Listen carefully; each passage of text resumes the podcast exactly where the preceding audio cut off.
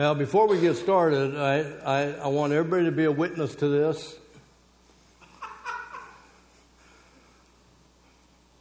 Because every week I have to do this to Mac. So here, here, I get to return the favor. yeah, I'm going to practice. All right. Well, I hope I hope that uh, this is going to be an encouraging study in the first book of First Peter, and uh, let's let's pray. Our heavenly Father, we come to you.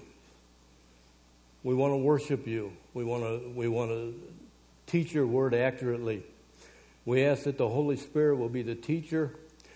Help us understand and remember what you want us to. Help us to be convicted where you want us to. And Father, most of all, just help us to rejoice in what we have in you. And we thank you in Jesus' name. Amen. All right. So as we get started, you, you can turn to 1 Peter chapter 1. I don't think we're going to get very far today, but I, I don't have any slides, so people are just going to have to listen and read along. Let me, let me first of all read why, why is the book of 1 Peter in here? Why is it so important?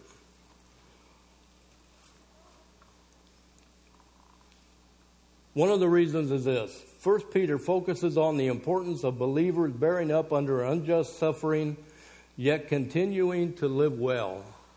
And that's in 1 Peter chapter 2, verse 20. In this way, 1 Peter might be called the Job of the New Testament, providing encouragement for the true believer to continue in the way that Jesus has laid out for all of his followers. The endurance Peter called these believers to is similar to Job's to Job's, a man who suffered despite his righteousness. Peter maintained that this was the kind of true perseverance that God expects from his people. That was from Chuck Swindoll. So what I want to do today is read the first 10, 12 verses of 1 Peter chapter 1, and then we'll go back and then we'll, we'll look at a couple of things. So if you have your Bible, I'm going to read this out loud. And forgive me if my mouth gets dry. I have to, I do that a lot. All right, chapter 1, verse 1. Peter, an apostle of Jesus Christ, to the pilgrims of the dispersion in Pontus, Galatia, Cappadocia, Asia, and Bithynia, elect according to the foreknowledge of God the Father in sanctification of the Spirit for obedience and sprinkling of the blood of Jesus Christ. Grace to you and peace be multiplied. Blessed be the God and Father of our Lord Jesus Christ, who according to his abundant mercy has begotten us to a living hope, has begotten us again to a living hope through the resurrection of Jesus Christ from the dead, to an inheritance incorruptible and undefiled and that does not fade away, reserved in heaven for you, who are kept by the power of God through faith for salvation, ready to be revealed in the last time.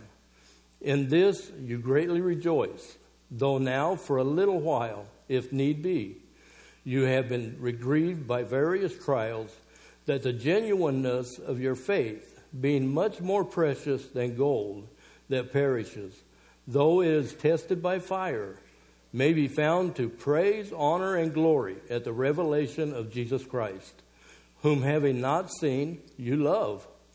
Though now you do not see him, yet believing, you rejoice with joy inexpressible and full of glory, receiving the end of your faith, the salvation of your souls. Of this salvation, the prophets have inquired and searched carefully who prophesied of the grace that would come to you, searching what or what manner of time the Spirit of Christ who was in them was indicating when he testified beforehand the sufferings of Christ and the store and the glories that would follow. To them it was revealed that, that not to themselves, To, let me read that again. To them it was revealed that not to themselves, but to us they were ministering the things which now have been reported to you through those who have preached the gospel to you by the Holy Spirit sent from heaven, things which angels desire to look into. Now, before we before we uh, go further, it starts out that Peter, an apostle of Jesus Christ. Who was Peter? Well, Peter, he says he was an apostle. Let me read a couple of things here. He was not merely an apostle, but there is a sense in which he was a leader of the apostolic group. Peter was an important, influential man in the early church. Considering the author, the first Christians would receive this letter with a, ten, a sense of importance. Peter's name is mentioned in the Gospels more than any, uh, anyone except the name of Jesus. Now that's interesting, isn't it? Peter's name is mentioned more times in the gospel than except for the name of Jesus. No one speaks of the gospels as often as Peter, no one speaks in the gospels as often as Peter did. And Jesus spoke more, more to Peter than any other individual. Now keep that in mind. As we look at the history of Peter, Jesus is the one that spoke to him more than any of them. There must have been a reason for that. Peter was the only disciple who dared to rebuke Jesus. Peter confessed Jesus more boldly and accurately than any other disciple. Peter denied Jesus more forcefully and publicly than any other disciple. Jesus praised Peter more than any other disciple, and Jesus addressed Peter as Satan alone, alone among the disciples. Since Peter is so prominent in the gospel records, it is worthwhile to remind ourselves of some of the important mentions uh, of Peter in record in the record. In, let me read that again. Since Peter is so prominent in the gospel records, it is worthwhile to remind ourselves of some of the important mentions of Peter in the record of biblical history. When Jesus woke up early in the morning to pray before the sun came up, Simon Peter led the other disciples on a hunt to find Jesus and tell him what he should do. You remember that? Turn with me to Mark chapter 1.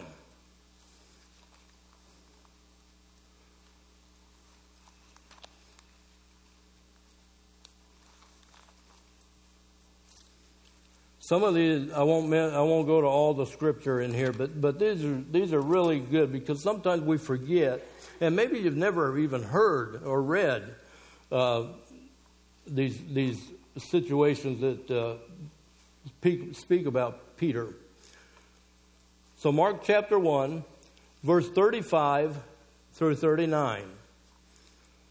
Now remember, Peter woke up early in the morning, gathered up the other guys and said they're going, going to search for Jesus because they're going to tell him where he, what he should do next. So in verse in verse 35 through 39, who wants to read that? All right,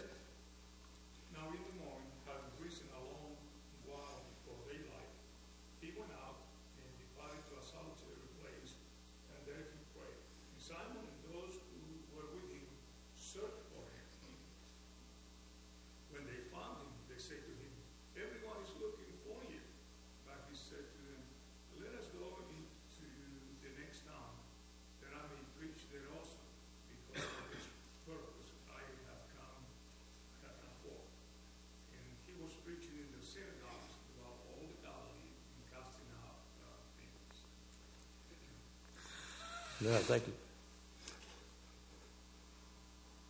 So I think this is, this is kind of interesting because Peter wanted, he says, he gathered the guys up and, and he went and searched for Jesus, you know, to tell him where, what he should do next. But Jesus told him what he was going to do. See? Another thing about Peter Peter put his nets out at the direction of Jesus to bring in a massive catch of fish. For all you fishermen, That'd be kind of nice, wouldn't it? Just throw out a net and bring it back where it's almost ripping apart, and and uh, you have a good fish fry there. So. Peter went up on a unique outreach trip with the other disciples in Matthew chapter 10, 1 through 42. We won't turn there. Peter stepped out of the boat during the raging storm and walked, with, walked on the water with Jesus. You remember that story? He, he was looking and, and uh, he said, Lord, is that you? Uh, he said, Come on. And so he kept his eyes on Jesus. Once he took his eyes off Jesus, he fell. He had to start to swim. Peter was the one who said, Lord, to whom shall we go? You know, you have the words of eternal life. To whom shall we go? You have the words of eternal life. Also, we have come to believe and to know that you are the Christ, the Son of the living God. Peter saw Jesus transfigured in glory together with Moses and Elijah. He's got a big history of Peter. Oops. Peter was the one who asked Jesus how many times he should forgive that uh, brother that sins against, quote, uh, quoting the high number of times, seven times. So Peter thought he was he was pretty self righteous, saying, "Hey, Lord, uh, should we should we forgive our brother seven times?" And what did Jesus say? Seventy times seven. So Peter thought, "Hey, I'm, I'm reaching out. It's seven times. You know, that's a lot to forgive somebody." And Jesus said, "No, it's not. Seventy times seven. Peter was the one who asked Jesus after the encounter with the rich young ruler what the disciples would receive for going giving everything up to follow Jesus. Let's turn there. Matthew chapter 19.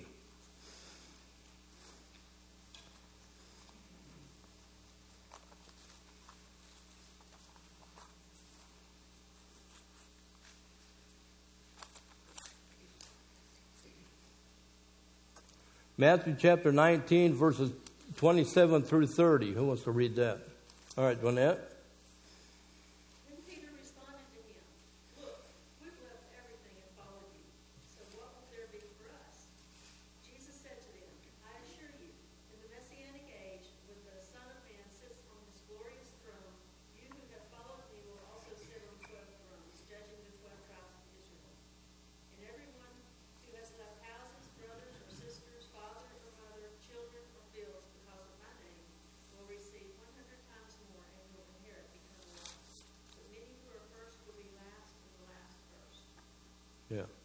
And you know, when Jesus told him this, that was that was really good. And then somewhere along the line, he might have forgot that because remember he denied Jesus. Peter was the one who asked Jesus after the encounter with the rich young ruler. Remember, the, it's easier for a rich man, it's, it's, how's that go? Easier for a rich man to go through the eyes of the needle than, than into the kingdom. Peter was the one who insisted that Jesus would not wash his feet, and then he commanded Jesus to wash his whole body. Now, that would have been something exciting, wouldn't it? Peter heard Jesus predict that he, would that he would deny him three times. After Peter replied, Even if I have to die with you, I will not deny you. And in Matthew 26 35, he says, The rest of the disciples agreed with Peter that no one would deny Jesus. Peter was the one who cut off the right ear of Malchus, the servant of the high priest, when the soldiers came to arrest Jesus. So he was pretty impassionate, or pretty passionate about, about uh, being a, a Jesus guard. You know, I think he was and most people think he was trying to chop the head off of Malchus, but it just worked out he chopped the ear off that Jesus put back on. But, you know, you got to remember Peter was a fisherman, not a swordsman, you know, so. Peter was the one who, Peter denied Jesus three times, cursing and swearing that he did not even know the man. refusing even, to, even the name of Jesus. Peter was the one who ran with John, the disciple, to the tomb on the morning of the resurrection. After hearing the report of the women that the, of the, that the body of Jesus was not in its tomb, Peter was the one who received personal visit from resurrected Jesus on the day of the resurrection. Peter received a public restoration of Jesus in front of the other disciples after the resurrection of Jesus. You remember that in John 21? The public restoration. What was You remember what it was?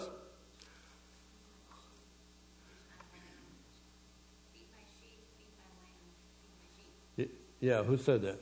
Oh, you said that. Yeah, the whisperer. Anita the whisperer. he, Jesus asked Peter, Do you love me? And Peter said, You know I love you. He said, Feed my sheep. Then Jesus said, Do you love me? He said, Lord, you know I love you. He said, Feed my sheep.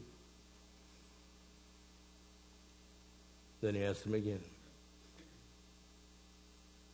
He said, You know I love you.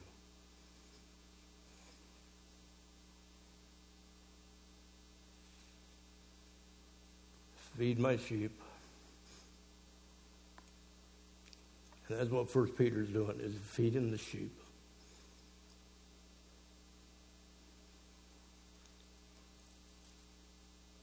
First Peter, this is in a nutshell.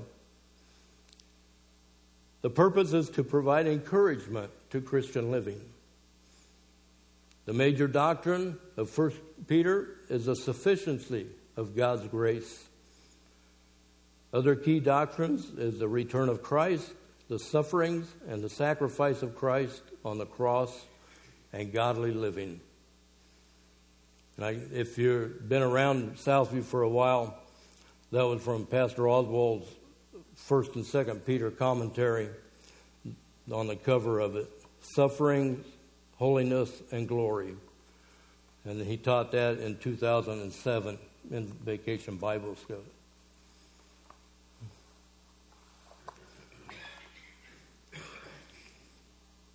So, what's Peter warning about or encouraging about? Persecution can cause either growth or bitterness in the Christian life. Response determines the result. And I think that can apply to almost anything in life. The response of, of any instruction or any hardship determines the result. In writing to Jewish believers struggling in the midst of persecution, Peter encourages them to conduct themselves courageously for the person and program of Christ. Both their character and conduct must be above reproach. Having been born again to a living hope, they are to imitate the Holy One who has called them. The fruit of the conduct will be rooted in submission. What we're going to look at in the study of 1 Peter we're going to look at citizens' re- response to government, servants' response to masters, wives' response to husbands, husbands' response to their wife, and Christians responding to one another. One major note of 1 Peter only after submission is fully understood does Peter deal with the difficult area of suffering. The Christians are not to think it's strange concerning fiery trials, which is to try you, as though some strange thing happened to you. And that's in 1 Peter chapter 4. But we are to rejoice as partakers of the sufferings of Christ, that response is truly the climax of one's submission to the good hand of God. So, as we get to 1 Peter, 1 Peter chapter 1, verse 1. He says, Peter, an apostle of Jesus Christ. It significantly introduced Peter as, as an apostle. What is an apostle? Tell me what the requirements of an apostle are. See the, see the living Christ. Huh? If they have to see the living Christ. Have to, have to see the living Christ, okay?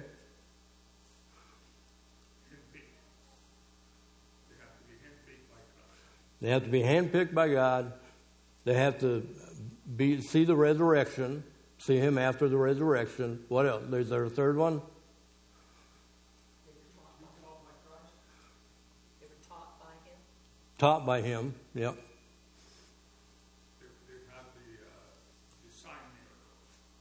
And, and, and they were given they were given the, the power to, to do sign miracles. Do we have apostles today? I don't know. If you look on YouTube, there's all kinds of them. You got to be careful. First Peter is warning us about things like that, and First and Second Peter. But but most of all, the focus is on the person of Jesus Christ and and and the holiness that a Christian should be living. So he says, "For Peter, an apostle of Jesus Christ, to the pilgrims." of the dispersion. Oh, one note I want to I want to make is that uh, it's important that you don't see anybody else in the in the scripture like this. The supreme importance of the apostle is suggested by the fact of the phrase that Jesus Christ is attached to no other New Testament office. No other New Testament office. We do not read of teachers of Jesus Christ or prophets of Jesus Christ or evangelists of Jesus Christ, only pointed apostles of Jesus Christ. Now, do we do we do that? We do do we evangelize? Do we teach? Yes, but we weren't handpicked by Jesus like the apostles were. Okay? So he says to the pilgrims. Now this is interesting. I, I was reading this and with my crazy wild sense of humor I have, that nobody likes. I was thinking of John Wayne. And and if you're if you watch any John Wayne movies, he's hey Pilgrim, you know, and uh, but but that's not what Peter's talking about. so so I thought, well, I better not put that in there because people might not think that's very humorous. So so anyway, so I didn't put it in there. I just said it. All right, but he says to the pilgrims. So what uh, the idea here is a pilgrim. Let me read the definition of a pilgrim first. The idea behind the word pilgrims is of someone who lives as a temporary resident in a foreign land. All right. Pilgrims are sojourners and travelers, and pilgrims live in a constant awareness of their true home. The dispersion or exile was used to describe the Jews when they were made to leave their homeland of Israel. But here, Peter is writing to Jews and Gentiles who have been converted to real Christianity. Okay? So, it might sound like in certain parts that he's just talking to Jews, but he's not. He's talking to Jews and Gentiles. So, there probably uh, there was converted converted uh, Gentiles uh, to Christianity along with the Jews, and they they left their homeland. So that's who he's writing to, is to Jews and Gentiles. We can't just say he's writing to the Jews. Okay? So he says, To the pilgrims of the dispersion in Pontus, Galatia, Cappadocia, Asia, and Bithynia. I heard a guy was preaching on this, and he said, You know, this, this, one, this one name here, Cappadocia, should be on a, on a coffee shop menu. You know, you got your cappuccinos, you got, so then you could have your Cappadocia, you know. All low carb though, Matt. So, so my personal note, this, this is what I've got for me that, that I put in here. These aren't coming from any commentary. Right here, Peter is, is writing to Jews and Gentiles who have been converted to real Christianity. Now, I say real Christianity, I say it a lot. American Christianity is different than what the Bible talks of Christianity. Do you agree with that? Well, let me give you a few reasons why I say that. Uh, I mentioned uh, a couple of times in the past that one of the first biographies I read was a guy by the name of Watchman Nee, a Chinese guy who became a Christian. And uh, he suffered. He, he, spent, he spent 20 some years in a Chinese prison. But he was a, he was an avid, he was an avid preacher of the gospel.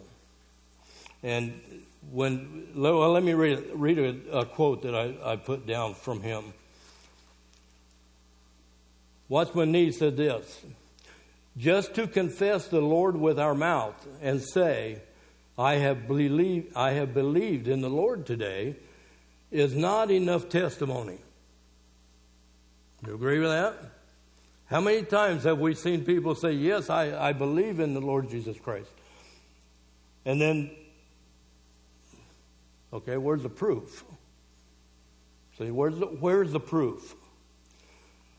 Just because somebody said, you know, you got to give it time to see if there's fruit in there or not. But he says, just to confess the Lord with our mouth and say, I have believed in the Lord today, is not enough testimony. We must come out from the world and be separated. So, a true Christian, and that's what uh, Peter is writing to here about, you know, there's a difference between you and, the, and where you're at now. All right?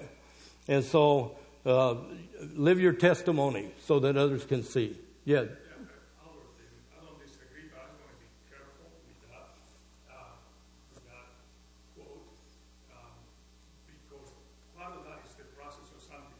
Right, right. So I don't get saved today and all this out in the world. Yeah. Come out of everything. So there is a, so we want to be careful because otherwise it could sound that is salvation plus works, right? Well, yeah. With justification and sanctification all together. Yeah.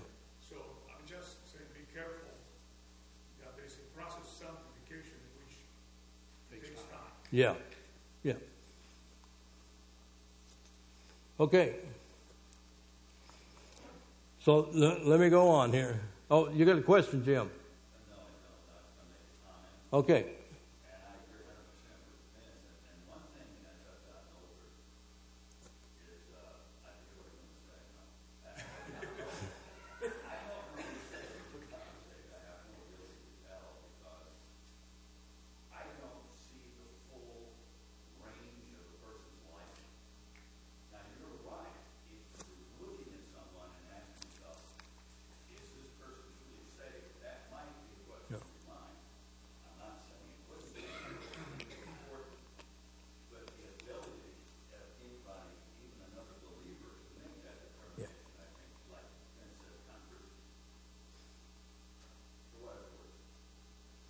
Yeah. Yeah, and, you know, I think the difference between American Christianity, I'm talking true believers, um, is the fact that we really have never suffered under persecution. And I see the embryonic stages of it happening, um, but we haven't had to stand up with our life on the line Yep. of prison for our faith. Very true. Very true. I'm going to give. I'm going to read a, a, a few examples of the difference between real Christianity and American Christianity. Now, you can agree or disagree, but I'm going to read them anyway. Okay? American Christianity focuses on the individual destiny. The Bible focuses on corporate and, and vision, corporate vision and destiny. You understand what that says? American Christianity focuses on individual destiny. The Bible focuses on corporate vision and destiny. We belong together. We're not a solo. We're not out here and say, I don't need church. We need each other. I buy that. Yeah. American Christianity focuses on individual prosperity.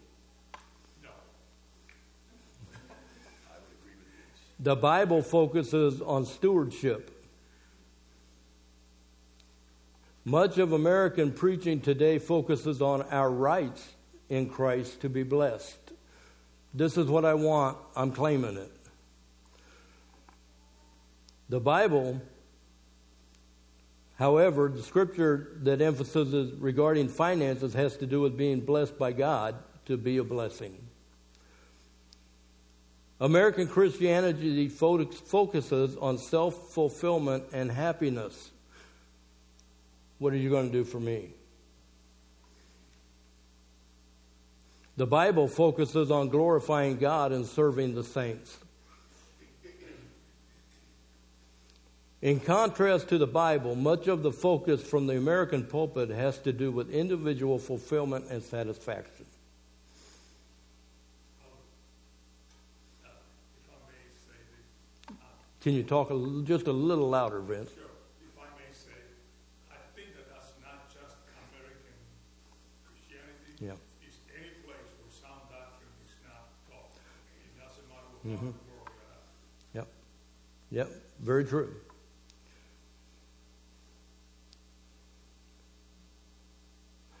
American Christianity appeals to using faith to attain stability and comfort. The Bible encourages believers to die to ourselves. Mark 8:34, what does it say? You remember what it says? He that will follow me will take up his cross daily. You know, that's not that's not comfort.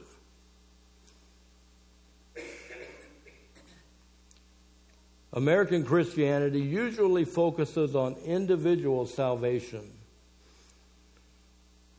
But the Bible re- deals with individual and systematic experience, or redemption. You understand that? Let me read it again. American Christianity usually focuses on individual salvation. And we, we do. We, we, we want people to, to hear the gospel. But the Bible deals with individual systemic, I didn't, didn't mean to say systematic, systemic redemption. In other words, we want to go out as a, as a, as a, a to witness to people as, as a group. We want to gather together to worship the Lord.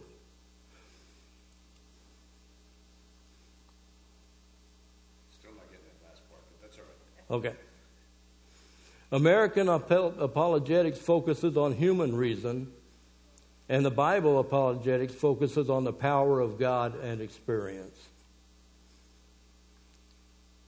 If the foundation of your faith is human reason, then the first person that has more knowledge than you in science could talk you out of believing as a Christ follower. And they think our interest in, is rationally defending our faith is about the primacy of human reason over God encounter. They have misunderstood the power of God working in a Christian's life. He says, you know, truly, truly the fear of the Lord is the beginning of wisdom. We've gone through that in, in the men's breakfast. Not with human reason. So this list you're reading, I would put American Christianity in air quotes. You know, we've, s- we, we have moved around a lot, and we have never been a member of a church that fits the description of, that you're reading of American Christianity. Yeah. Well, yeah. yeah. There are good churches, but uh, They are American. but how many Americans say that they believe in Christ? How many American How in general? Americans claim to be Christian? I- Yeah, It's a pretty high number. pretty high number. And how many how many really believe that Jesus is the only way? A pretty low number. So that's a that's American. That's that's what's going on in the United States. argue that goes back to the persecution part, because when the persecution comes, Yeah. only the real ones are going to come through. Yeah. That, yeah, let, let me get there.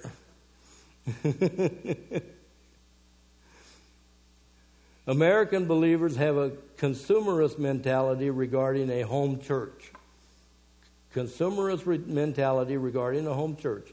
The biblical emphasis is being equipped for the ministry. In other words, you, you, you don't just come to church and sit and go home and, and live any way you want to. American Christianity promotes, and, and this is, you know, not every church is like our church.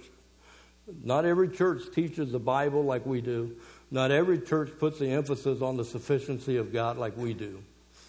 There's a lot of and and there's a lot of majority going on out there of the name it and claim it people, and so that's where the difference between this is what American Christianity and real Christianity. Christianity. If you ever read, I don't know how many people have, but but if you've ever read anything by Watchman Nee, uh, a guy who really suffered for the faith, you you would read that that uh, it was important for him that people understood that Jesus is the only way, and that's why he kind of put you know, the American American Christianity is way different than what you see in places like China or the third world countries.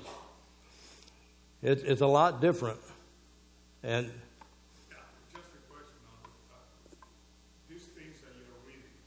Uh, where do they come from? Uh, are you quoting somebody? Yeah, yeah, I am, and and and I've got a note. I, I would not promote this guy. I would not endorse this guy because there's some things I don't agree with. And and so so I I'm just I'm just kind of adding. Um, I mean one one thing, you know, as we look at at issues and from other people, some people you you can learn from, and, and some people you say, well, I it's all bad, and, and, and who they're affiliated with is bad. But some of the things, these are things I've thought about for years. And uh, before, I, before I read this article, but I thought, you know, there is a big difference between American Christianity and real Christianity, biblical Christianity. Even though there are places that that you know, like like our church, we we have the we have the importance on the Word of God. But most people, if and we all know people that go to these churches that say, "I want to, I want this," and the Lord's going to give it to me. Why? Why? Because I asked for it. He says, "Whatever you ask in my name, you'll have." And, and that's not biblical Christianity. So the the Scripture has been misunderstood. So. Let me read one last thing. American Christianity promotes a culture of entertainment. The Bible promotes the pursuit of God.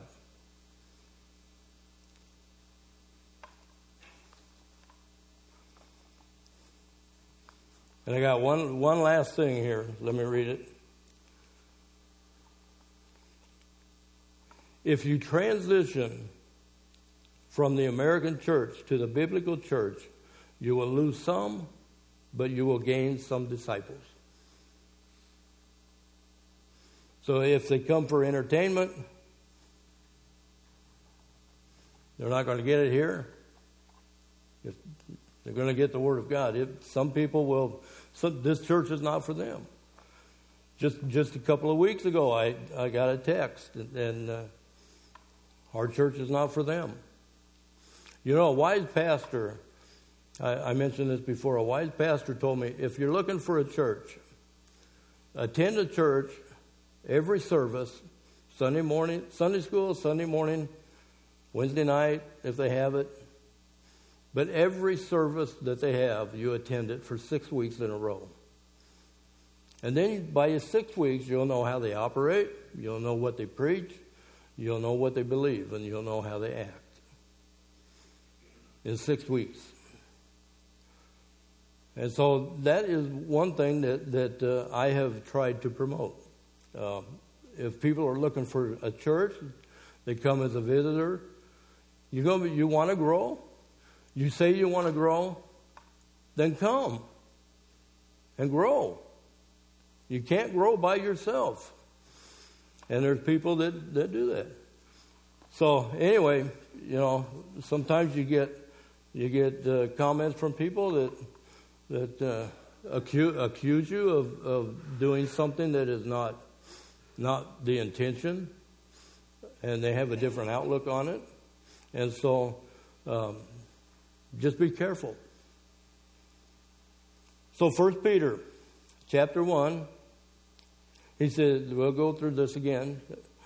The pilgrim to the, uh, Peter, an apostle of Jesus Christ, to the pilgrims of the dispersion in, in Pontus, Galatia, Cappadocia, Asia, and Bithynia, elect according to the foreknowledge of God the Father in sanctification of the Spirit for obedience and sprinkling of the blood of Jesus Christ. I was telling someone when it comes to the words elect, foreknowledge, predestination, you know, years ago when I was a, a new believer, I read a book by M.R. DeHaan, who started Radio Bible uh, Daily Daily Bread Ministry uh, radio Bible class, I guess is what it's called. Um, and he had a book called Predestination, Election, Foreknowledge, and uh, it's just a little little thing. Uh, but he thought he had it all right. Well, there's been a debate for election, predestination for how many years? And nobody can agree. So we look at the Bible and what does it say? Well, we know that, that He's chosen some, you know, but He's given, He's made it open to anyone who, for salvation who is willing to come. So when it comes to election, uh, these people were, were elected for sanctification first. And it was, God knows, I can't explain it all where somebody can understand it and I don't think anybody else can either. But people do a pretty good job of giving you some kind of understanding. Uh, let me give you mine. I know that salvation is all of God. I wasn't looking for God, I was running from God. I had a guy that bugged me so much after for about six months, and I sat down with a guy who opened the Bible to me and I know that it wasn't me who looked at it and said, Oh, yeah, I can do that. It was the Holy Spirit that put everything in place for me to meet all these people and to sit down and have somebody open the Bible to me and let me read it for myself and then ask me, What does it say? Well, salvation is by grace through faith and nothing else. And so I know that it's all of God. The Holy Spirit called me. I didn't call him. He gave me the understanding of the gospel. I couldn't understand it. And I accepted him as my Lord and Savior. So, it's all by faith.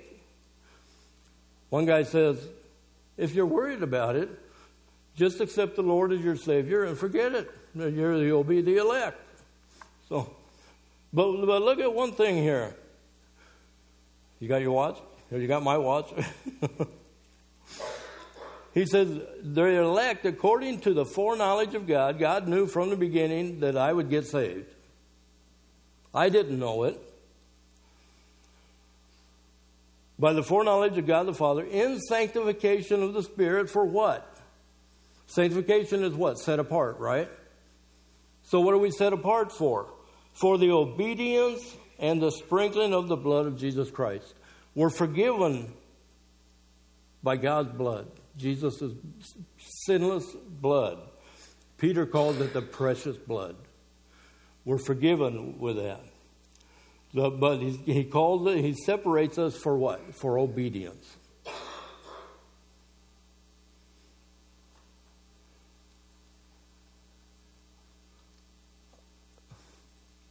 Okay, okay. One clock is slower than the other. Any any last comments? Real quick comments. Questions? Write them down. Ask next week. Yes, Jim. Okay. okay. All right. Let me close in prayer. Heavenly Father, we, we just want to thank you for the time that, that we can come together and learn from your word. And Father, we pray that your your uh, spirit will will just uh, help us uh, worship you today.